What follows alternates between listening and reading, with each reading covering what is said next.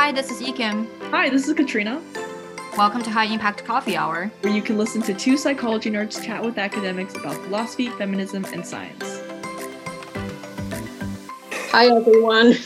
Hi, everyone. So, we are back from a hiatus uh, because of how busy things have been over the past whew, few months. Um, but I just started grad school, and Ekim's about to start their first, uh, their second year of grad school. So we were hoping to make this episode more so about our experiences so far, what our first years have been like, um, especially Ekim's after they just experienced um, the end of it, and now we're starting a new year. So we're hoping to comment on some of the differences, uh, maybe share some productivity tips, and just see where this takes us. Yeah, it's been a while. It's just me and Kat today. If you have any guest speakers you'd like to hear from, do tell us as well. Today is going to be a bit chaotic because we're talking about our first year. So, like, expect random things and hopefully you'll find it helpful, I guess, exactly. if you're starting grad school. And if you're thinking of joining grad school and you're interested in what it looks like, um, we're, we're going to talk about that. Yeah. Exactly. So, for those of you who do not know, both Ekim and I um, are psychology PhD students, and um, we both live in different um, countries. So that would also be interesting to see the differences between maybe the UK and the United States. Um, also, the differences in our programs. So, Ekim, for example, their program is only three years long, whereas mine can range from five to seven years, depending on how productive I can be or how well the experiments go, pretty much. So have you felt like your first year there was extra pressure to get things done because of the shorter amount of time, or how did your pacing for your first year go? Um, I didn't really feel the extra pressure to get things done because I know in the US you get a master's en route to your PhD. Right. So even though technically there are a minimum of five year programs, the first two years you're mostly spending taking classes, um, is my understanding. Um, and for for context, I also went to school in the U.S. and I worked in um, research labs throughout my undergraduate in at a U.S. institution. So I'm also sort of familiar with um, just like how a lab works in the U.S. as well. Um, and here in the UK, the minimum amount of time it takes you to finish your PhD is three years. Although realistically, most people finish in four years, and then some people go on to take a fifth year, for example. Um, and then the majority of people also have a master's before they start their PhD, or at least that is my impression from talking to the people in my department. Um, might not be true for other fields though.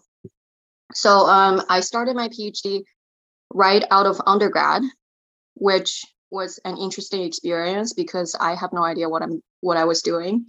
Um, I didn't have a master's, nor did I do a postdoc or working in a lab for a year like Katrina did which I still think um, is a, is a good idea. If you're thinking of doing that, I, I would recommend it because, um, yeah, it just gives you more experience. But I will say that if you are one of the people who want to start your PhD straight out of undergrad, it is also to, totally doable. I do know people personally who have done the same. Um, the other PhD student in my lab, I believe he also started straight out of undergrad um, without a master's or anything. Um, so yeah, back to my first year experience. It was um, fairly busy, I would say, but now that I'm in my second year, so I started my second year pretty much in October officially because that's when the term starts here in the UK. But realistically, I've been working all summer, so like it's just a continuous blob um, of doing random things here and there.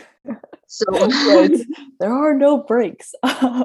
yeah, that's... that's another thing. You don't get summer breaks. Did you know that in grad school we don't get three months off? Because when I started coming straight from undergrad, I don't know why, but I thought we would get like a winter break and a summer break.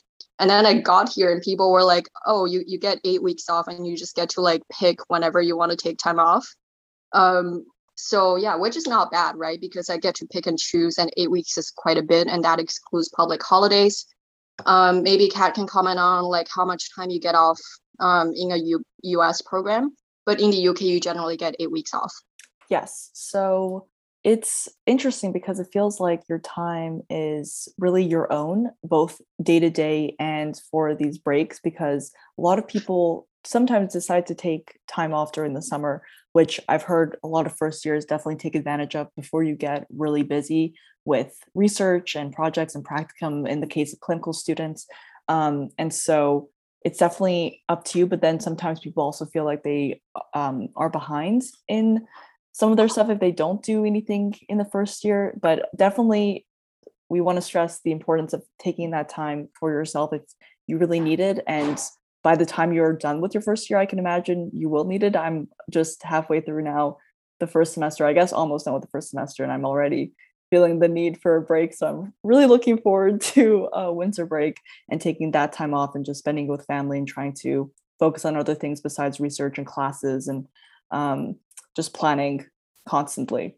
So yeah, there's a lot of planning involved in grad school. I, I would say yes. like in terms of the percentage of time I spend on different tasks, I would say about 50% of my time is just spent organizing and planning all the different things that I have to do for classes, for my PhD, um, and also like um, as of recently also teaching duties so like if you feel like you're spending a lot of time just trying to organize things in grad school i think that's fairly common and i think that's fairly normal and i think once you establish a good organization system in your first year and maybe your second year then hopefully you know later on things can just move more efficiently and i think that's also one of the most important things that i learned in my first year which is um, you sort of start out as a bit of this academic baby. Like you really don't know as much as you would in your second or third year.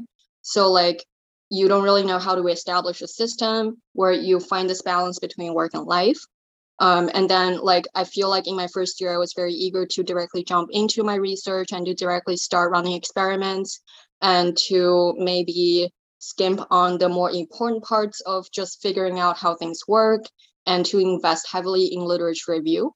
So I think going back, I would definitely advise myself to focus a lot more on just like spending, for example, you know, a couple hours a week on just reading literature as opposed to trying to um, come up with the best design possible um, or to skip any steps. So I would say, you know, invest in the groundwork of things, invest in finding that balance, um, figuring out what works for you and what doesn't, because you'll really be grateful for that in your second year because I'm I'm trying to do that now in my second year.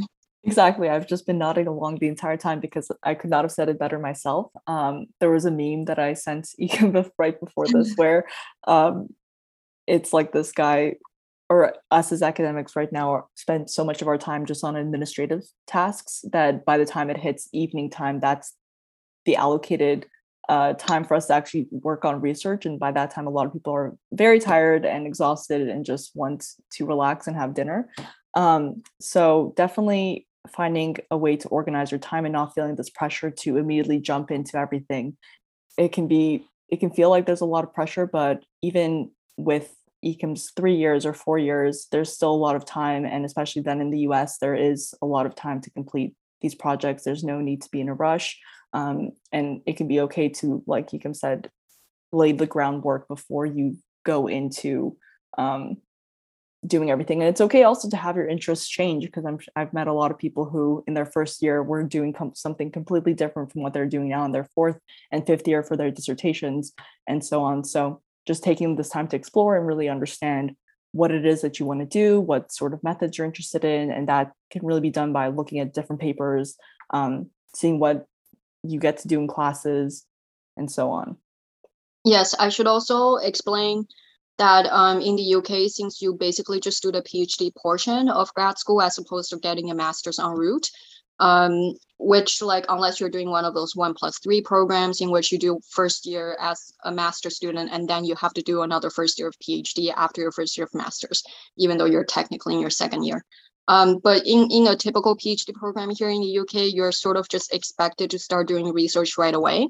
Um, there's not that um, norm in the US where you take a bunch of classes first and you do all the training. So you it's basically up to you how you want to structure your time, um, which can be very freeing, but also intimidating at the same time. So I think I struggled a lot with just trying to figure out where my priorities are for example, do I want to focus on skills acquisition, like data analysis, programming, or do I want to focus on like the theory part of my PhD, which is reading a lot of papers and trying to come up with the with, with a pretty sound design for my PhD topic.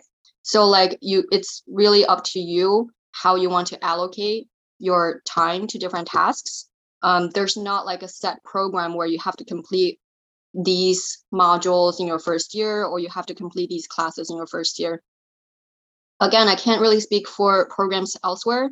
Um, I'm based in Cambridge, and this is the case for Cambridge, where we do have access to a lot of different resources, um, but it's really up to you to decide which resource you want to utilize. So you do have a lot of freedom. So just think clearly about where your priorities lie and then go seek resources that would help you fulfill that goal as opposed to just trying to take advantage of every resource out there because you're not going to have the time to sift through every single thing and you're just going to end up feeling more overwhelmed than when you started 100% i definitely fell into that first camp where i was very starry-eyed and looking at all the different resources that were on campus so i was just really trying to figure out how i could use them and um, what I could really pursue during my first semester here. But of course, you can't do everything, and there's really not enough hours in the day, especially if you're in a US program. And like Ekim said, you're on route to get your master's, you're going to have courses to take. And especially as a clinical student, there are the APA requirements um,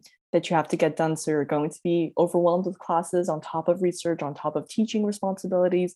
Um, so it's definitely important to space out your time so that you don't get overwhelmed and really um, take the time to do things that you enjoy um, so that you're not spreading yourself too thin because that can definitely um, be the case and, and can lead to early burnout which we do not want in the yes, first semester of everything yeah yeah um, and if it's helpful to anyone maybe i can also share like basically what i've done in my first year so that you have an idea of what a first year phd um, students' life looks like. Um, honestly, I, I worked like I think I worked a lot, but honestly, I don't think I worked as much as I could have. But maybe a lot of PhD students feel that way. I would say like on an average week, I probably put in between 25 and 40 hours into work depending on how busy I am. So like if I'm planning for experiments, then like I would be putting a lot more time into it. If I'm analyzing data, then I'm looking at probably between like a 40 to 50 hour work week um, because there's just a lot a lot to do for data analysis. But during the low time, the slow times where I'm maybe just waiting for an ethics approval or if I'm just dealing with some logistics like bureaucratic paperwork associated with my experiments, then um, I'm working a lot less. Although retrospectively, if you do want to work more during slow times, I would again recommend just reading papers and doing literature review um, and maybe talking to your supervisor about, you know, for example, what other things you should be focusing on. So, um, and then in my first year, I started by taking on a project that did not end up being the main focus of my PhD. Um, so, like Kat said, it's fairly, I think it's fairly common for people to do something your first year to see if you want to do that, commit to it for most of your PhD, and then you change your mind afterwards.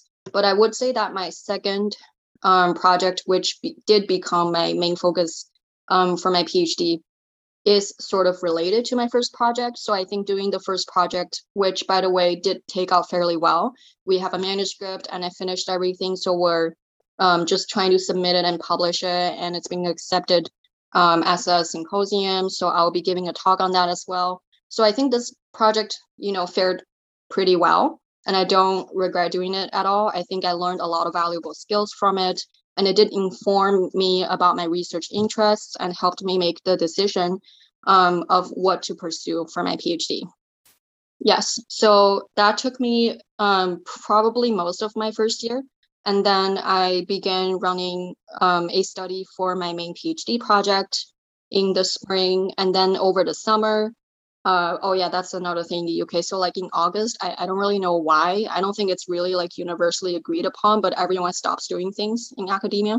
So like everyone's on break in August. Love that. So yeah. yeah. so during that time, I was actually doing a data science residency um, on machine learning in Python, from which I benefited a lot.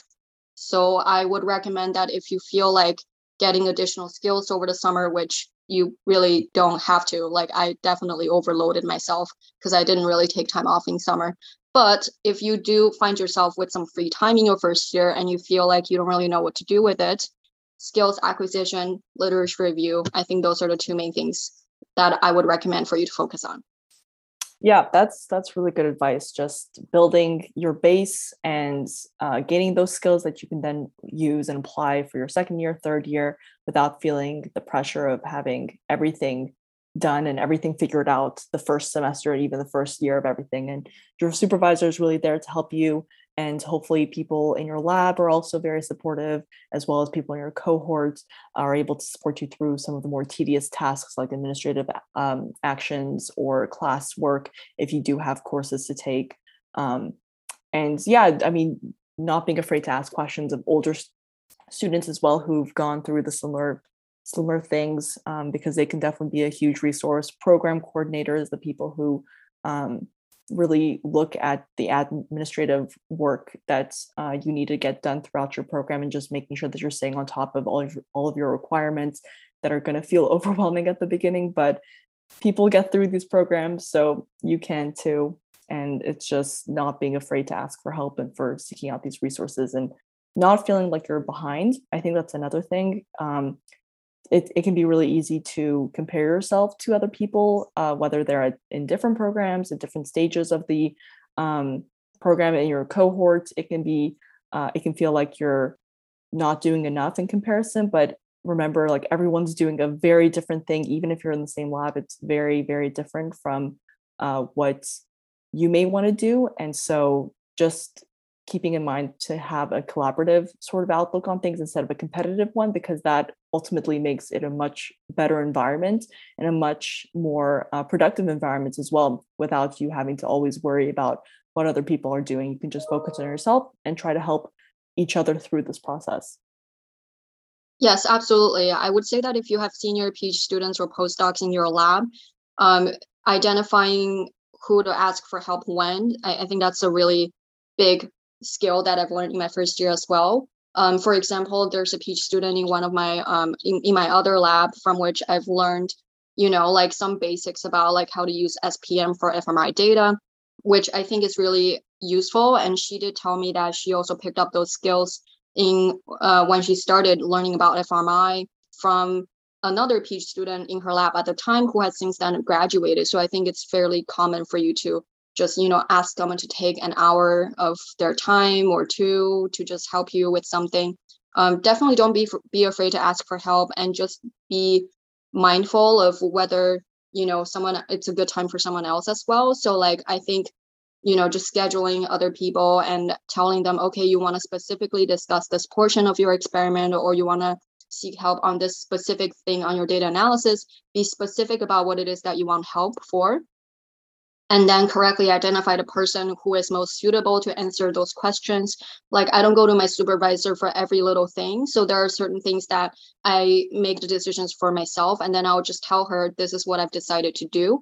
And then certain things that I realize I'm actually confused about, in which case I will definitely ask her for help. And then there are smaller intermediate tasks that I think actually I think other PhD students would be able to answer this. So I wouldn't have to you know email my supervisor and ask for help then um, so it's also just about determining um, like different people's skill sets and then figuring out like who's the most suitable person for you to ask your questions to.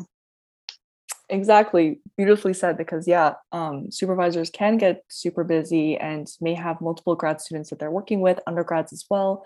Um, and so it can get overwhelming for them. And so making sure that you in your emails or in your meetings with them, you have a clear set of goals and clear set of um, tasks or things or questions that you may have so that you can really get down into what exactly you're wanting from that meeting and making sure that everything's really goal oriented. Otherwise, it can get very overwhelming. Um, and it can feel even more confusing if it's sort of left out in the open. Um, so, yeah, making sure that it's all structured in that sort of way so that you're saving yourself time, you're saving other people time, and you can really work on what it is you need to do next. Another thing is these programs are very, or in my experience, I found that it's a lot of, there's a lack of structure and i'm someone who really needs structure in order to um, do well so it's really up to you to set that structure for yourself whether that's putting things in your calendar um, blocking off time specifically dedicated to a task uh, writing things down in a journal or a, a planner um, keeping yourself accountable and maybe even finding an accountability buddy to make sure that you're staying on task and that you're getting things done because it's definitely going to feel like you're in a big ocean just out there left to swim. And so if you don't plan your time out um, then it can get it can feel like there's just too much and it can feel like an avalanche of work that's left. So finding a system that works best for you. Have you found that it's no structure for your program as well? Yes absolutely. I think that's especially true for uk programs because you don't really have that again two years where people tell you you need to take this class you need to do abc you really have to figure out on your own what tasks are necessary and what aren't. Um, so again like i also struggled a lot in my first year with finding a structure. So i would often overwork because um, i tend to hyper focus on single tasks. So sometimes you know i might be working for like 10 hours straight and i forget to eat. Um, this doesn't really happen anymore because i think i've developed a system that really works for me and that the system allows me to find that work life balance. Um, so like if you're interested, I think we'll, we'll, also share a bit about how we organize our PhD life. Um, so for me, I my my life is on spreadsheets. No no surprise there.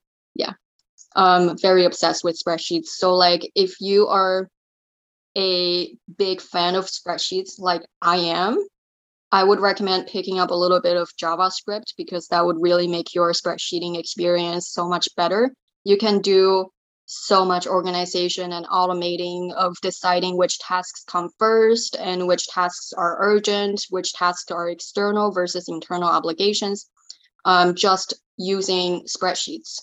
So the way I organize my life via spreadsheets is basically using this modular method where I categorize different tasks by different modules that they belong to. So I've got a module for life and I've got a module for training, which includes classes and also random like YouTubing or random courses that I take on the side. Also, don't forget YouTubing. YouTubing is a valid way to learn. I don't care what other people say. And Googling. Very um, true. So so if I spend time, for example, reading a data science blog or trying to, you know, follow through a coding tutorial or learn about a specific statistical method, then I will count that in my training module. And then I have a module for career, which includes, for example, updating my CV periodically, because your CV should be updated periodically. Otherwise, you might forget later on. And also, if you do apply to any jobs um, in the future, like it's just generally a good idea to keep it pretty comprehensive. And then I have another module for just for meetings because in grad school you you like if you are in psychology, I'm guessing you're going to face a lot of meetings. So we've got lab meetings, meetings with supervisors, meetings with other students, meetings with external collaborators. So like just for meetings alone, I have a different module for that. Um, and of course, I have a I have a module for research, which is very helpful because that's where I put all of my tasks related to my research projects. Um, for example, generating research ideas. I also try to do that periodically where I just open a blank document and I just write down like random thoughts of, that I have about my project, about my variables, about the relationships um, to try to make sense of it because I find that it's much easier for me to interpret my results if I can free write what exactly I think this means. It's much better than um, staring at my screen full of numbers and being like, I, I don't know what, what this means. Yeah. So, so I organize my life in a modular way. Um, how do you organize your life? Yeah, that's uh Ekim has been a lifesaver in this realm because before this I also would be really um into spreadsheets and I definitely organized all of my um courses uh, that I would need, as well as the requirements for APA specifically, just to make sure that I'm on task. I've been trying to plan out my semesters for the next five, six years. I know that that's really impossible because courses vary um, day by day, but it's really or sorry, uh, year by year, but it's definitely important to make sure that you have sort of an outline of the requirements that you need if your program doesn't already offer that to you. Um, even looking at the uh, handbook that your program has, that's always a really great re- resource. And I know that um, from undergrad, people may think that it's really useless, but I think in grad school it can be a very great resource to use. Um, calendars, Google calendars are my also my life source that I really like to use because I check that every single day, almost unhealthily every single um, like minute of the day. I make sure that I'm doing what it is that I'm supposed to be doing, uh, or that I'm not missing a meeting. And I make sure that I put all of my meetings on one calendar, even if you may use a different email for your school accounts, your personal accounts, making sure that it's all aggregated onto one into one place. But uh, because of Ekim, who is a genius in these uh, spreadsheets in Java, um, I've also been using these spreadsheets that Ekim just described, especially for literature reviews. I think that that's incredibly helpful to have all of your um, lit, lit um, organized into one place where you can easily access it afterwards. I mean, Zotero is also a great thing to use um, to organize your literature as well as like different citations you may need. Um, but I've also tried to use Notion uh, recently, which also has some great places to organize literature as well as different meeting notes that you may have with advisors or different courses. Uh, I know people who use it for their schedules as well. Um, so it's definitely a great resource. Um, it's kind of a learning curve because there's just so much that you can do with it. So if you want to take the time to just sit down and look at it, that's definitely worth doing as well. But the important thing is finding a system that works for you and sticking to it. And of course, if it doesn't work after a while, switching it up and doing something else. Um, but it's definitely going to be important to have something to organize your life with. Otherwise, it's things are going to feel yes. like it's absolutely. you should start organizing as soon as possible because otherwise your tasks are just going to pile up really fast. And you know, in the beginning, if you're starting your first year, or if you're just trying to organize your grad school applications, you know, just try to test out different platforms. Um, spreadsheets is the one that works for me the most, and I've you know tested it out over the course of a couple of years. But I've also tried Google Keep. I've tried using Google Calendar reminders, Google Calendar tasks. I've also tried Trello. Um, so, you know, just try out a bunch of different things and see which one works for you the best. And then, you know, hopefully you'll find a method that works for you in the long term so that you don't have to switch between different platforms all the time. Um, again, for me, spreadsheets is the one that I go back to always. So I basically don't really use other productivity apps except for calendar um, to keep track of what I need to do when. Exactly. Exactly. Yeah, that's really well said. Um, so what have you been doing for fun during do you know what you did for fun during your first year? Did you feel like you had to specifically schedule things uh, that were just for you in your 1st year or even first semester? we're adults now. I think fun always has to be scheduled when you're an adult, right? No, that's so what- true. Mm-hmm. Yeah, I, you know, like um, so we have a college system here at Cambridge where you get assigned to a college when you get admitted to the program. Wait, no, actually, I think you you have to apply to college uh, to a college of preference when you um, apply to grad school as well. I, I honestly don't like care that much about which college, but like you know, then I came here and people were like, well, maybe you should care because you could have ended up at a really bad college. But honestly, I, I don't know the difference. Um, but yeah, so at Cambridge, it's very much segregated your social life versus your work life. Your work life is in the department, and then your social life mostly takes place um, within a college where we have social events and bar nights, baking nights, and we have um, formal dinners where you can't wear jeans and you can't wear a hat and you can't wear sandals. Um, that's all I remember. So um, yeah, I, I would say that's mostly what I've been doing for fun is just trying to participate in college events. I think I've also become quite good friends with my lab mates as well. Um, so like I do hang out with them outside of the lab as well, which is really fun because we're all psychologists and we talk a lot about um, nerdy psychology things, which I think if I did in a different context would just be judged harshly upon. Um, so yeah, I, I think just I've been enjoying the countryside life. Sorry, enjoying is a strong word. I've been adapting Adapting, yes. from a gigantic city. So like, you know, I'm just adjusting to this more peaceful, quiet academic life here in the countryside, um, which everyone else will correct me and say, actually, Cambridge is a city. There are cows here. There are cows here. I've seen them. I've seen them. Yes. Yep, yep. It is definitely a countryside feel, but hopefully with some city twists in there as well.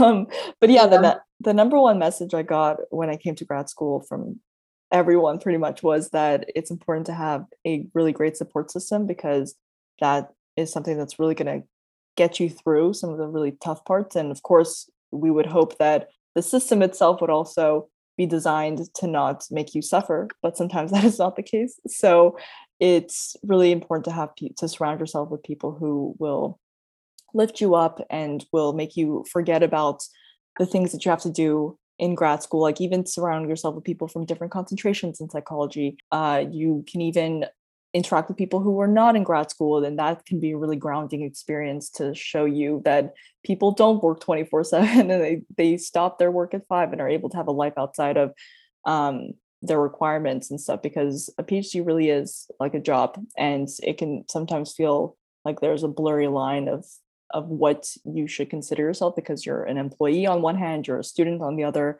And so it can really feel like there's a lot on your plate. So having people who understand where you're coming from people from different aspects of your life uh, people from across the world who are there to support you like Ekim is uh, to me and just making sure that you're having a life outside of the things that you have to do um, and scheduling that time if you must because like Ekim said fun time must be scheduled. So Yeah. Yeah And uh, you know, like I think your relationship with your cohort also like matters For a lot sure. for mental health. So like Mhm. try to get to know your cohort. Don't be way too reclusive about it. Um, I, I definitely am guilty of doing that because I specifically chose to live alone because I didn't want to live with other grad students. But actually, you know, I have friends who live with other grad students and I think they're having a lot of fun and, you know, very lively households and dinners and stuff. So, you know, just try to like determine what level of social interactions you would like to have and then try to find good people that also share your values and you feel like would support you through your grad school journey. And on the other hand, if you feel like someone is being condescending to, to you, which does happen unfortunately in grad school, um, especially when you interact with, you know, maybe talks to grad students who feel like what they do is so much more important, um, etc. You know, you don't you don't necessarily have to engage with them. Just try to find your crowd. Um, you know, just know that what you do is valid, what you study is valid, and ultimately nobody else can tell you whether your work is worthy or not because you're the only person who's able to determine that for yourself. that was so well said. I mean, it's so important that you don't um, surround yourself with people who have that superiority complex uh, over you um, or have those toxic behaviors because that's just going to really bring you down and it's going to make this experience 10 times more difficult, which you cannot afford to have. So, the things that you can control are hopefully being around people who will lift you up instead of uh, push you down. Um, and that can really be found in your cohorts in your lab uh, members, with your advisor, um, in the university setting as a whole, like going to social events that your university may put on, uh, doing things in the community wherever you may live. So, for example, Ekim, you can maybe start a farming experience with the cows and have people go and pet the cows or something. I don't know if that's allowed, but just doing Not things exactly so just just making sure that you are developing your hobbies um and your support systems as a whole Yeah. yeah And I think um, to wrap up, maybe we should address the elephant in the room, which is imposter syndrome in grad school. yes oh that's a big one Raising my hand super high because I definitely experienced that greatly. I experienced a lot of it in my first year, and I think now I'm just better at managing it, but it's Mhm. definitely still there. You know, like if you ever felt like you're at a meeting where you just feel like you're not competent or that you're not sounding ele- intelligent enough, know that you're not alone. Your feelings are definitely shared by a lot of grad students. From the people that I've talked to, a lot of people, you know, report feeling this way. I think it's just fairly common, even though, like, I still think, you know, unfortunately, there there's a lack of support for grad students when it comes to mental health. Um, I will say that like when I when I started my PhD, one of my top priority was to find a good therapist because I knew that grad school was going to be a stressful and it's going it's going to be a stressful experience and it's going to be a marathon. So I wanted to take care of my mental health first. And I think that was a really great decision. So I would recommend that if you are starting grad school or if you're just starting the grad school application process, which is also incredibly stressful, you know, consider investing in a therapist. I opted for a therapy a therapist trainer which means that they're training to wrap uh, to rack up hours in order to become a licensed therapist. So the fees are actually really low. I pay 20 pounds per session, which I think in US dollars is about $25. Um, which yeah, that's you know, great. yeah, it's not totally unaffordable. Um, so I think that's yeah, that's definitely an option to go. Um, if you are experiencing a lot of imposter syndrome and if you feel comfortable with your supervisor, I think sometimes they can also help you by, you know, providing an alternative perspective. My supervisor has been fairly supportive and she has definitely, you know, told me multiple times that I talk I, I, talk down about myself and in reality i'm doing a pretty good job which i think you know is also helpful to hear that from your supervisor yes 100% seeking that support and i know that that's a very privileged thing because some people don't have that good relationship with their supervisor and if that's the case then also find maybe a way really look inwards and see whether it's worth pursuing it because you don't want to be in an environment where you're not supported by your pi or by your program. And so you really need to put your mental health above all because otherwise you won't have anything and you're just going to keep crumbling. Um, and that's really one of the things that I also learned was investing in a therapist the, during grad school because that is something that you're definitely even if you don't feel like you need it um, it's always nice to have an outside perspective and someone who can listen to you and just give you another um, opinion and make sure that you don't feel like you're like you don't belong or you don't fit in and a lot of people experience these feelings. So definitely even talking about it with other people in your program or people in your lab or cohort because everyone i'm sure has gone through feelings of not belonging or feelings like oh what am i doing here? They made a mistake. I don't i'm not doing well in the class. I'm not doing well in my research. Um, but these thoughts can become pervasive but it's just up to you to learn those sort of skills to swat those thoughts away and just keep on um, doing what you did because you got to this position and applying in the first place is also such a huge milestone. So it's nearing the application deadline. So pat yourself on the back for that. And I think Ekim and I can also go through an episode of our application experience separately for next episode yes, if you're interested, definitely let us know on Twitter. We we're pretty active on Twitter. So yeah, um, if you, if you want a free copy of my planner, by the way, um, yes. you're also you know welcome to request it via Twitter. Just it let us know. Amazing. Yeah. Yes, and I highly recommend. But yeah, so seriously, um, take care of yourself is the number one thing, and don't be afraid to ask for help when you need it because this is going to be a very long journey, as I've been told, and um it's it's going to be it's going to be something but it's hopefully going to be very rewarding and fulfilling and all the things that you went to grad school for hopefully you accomplish all of those things and more um, there's always yes. surprises around the corner and some things may occur where where you can't plan it and it's something that you don't expect but that's life and you can't always plan everything even though we I, just went on a rant of how we should plan everything. A lot of these things do not come to fruition and that's okay. Yeah it's going to take time you yeah. know just allow, allow, yourself that time to get acquainted to organization things. And I, I will just add to a fine as a final point that i look back on my first year really fondly. I think i've learned a lot and that i've grown a lot as a researcher. Um, and i feel very motivated in my second year to continue pursuing my phd topic. I'm genuinely interested in it and i'm very obsessed with what I study and I, I love what I do. And I, you know, if I know that there's a lot of negativity about grad school experiences out there and they're all totally valid. I think different people just have different experiences, but I just want to say that if you love doing research, if you love science, if you love answering questions, if you're curious, I think grad school can be a really rewarding experience. Not sure about the job prospects. I'll, I'll right. update you. yeah, that's gonna be the next uh, tough part to get through. but yeah, yeah, it's okay to adapt and change, and and even change your mind about grad school or about research or about this field as a whole because there we still do have such a long way to go and hopefully the next generation of people and the current generation are fixing the issues that are present and we will definitely go more into detail with those things in other episodes um, and i'm sure we've already gone through some of them with some of our guests. So it's it's going to be fun and thank you all for listening and hopefully yeah. this was helpful in some way or another.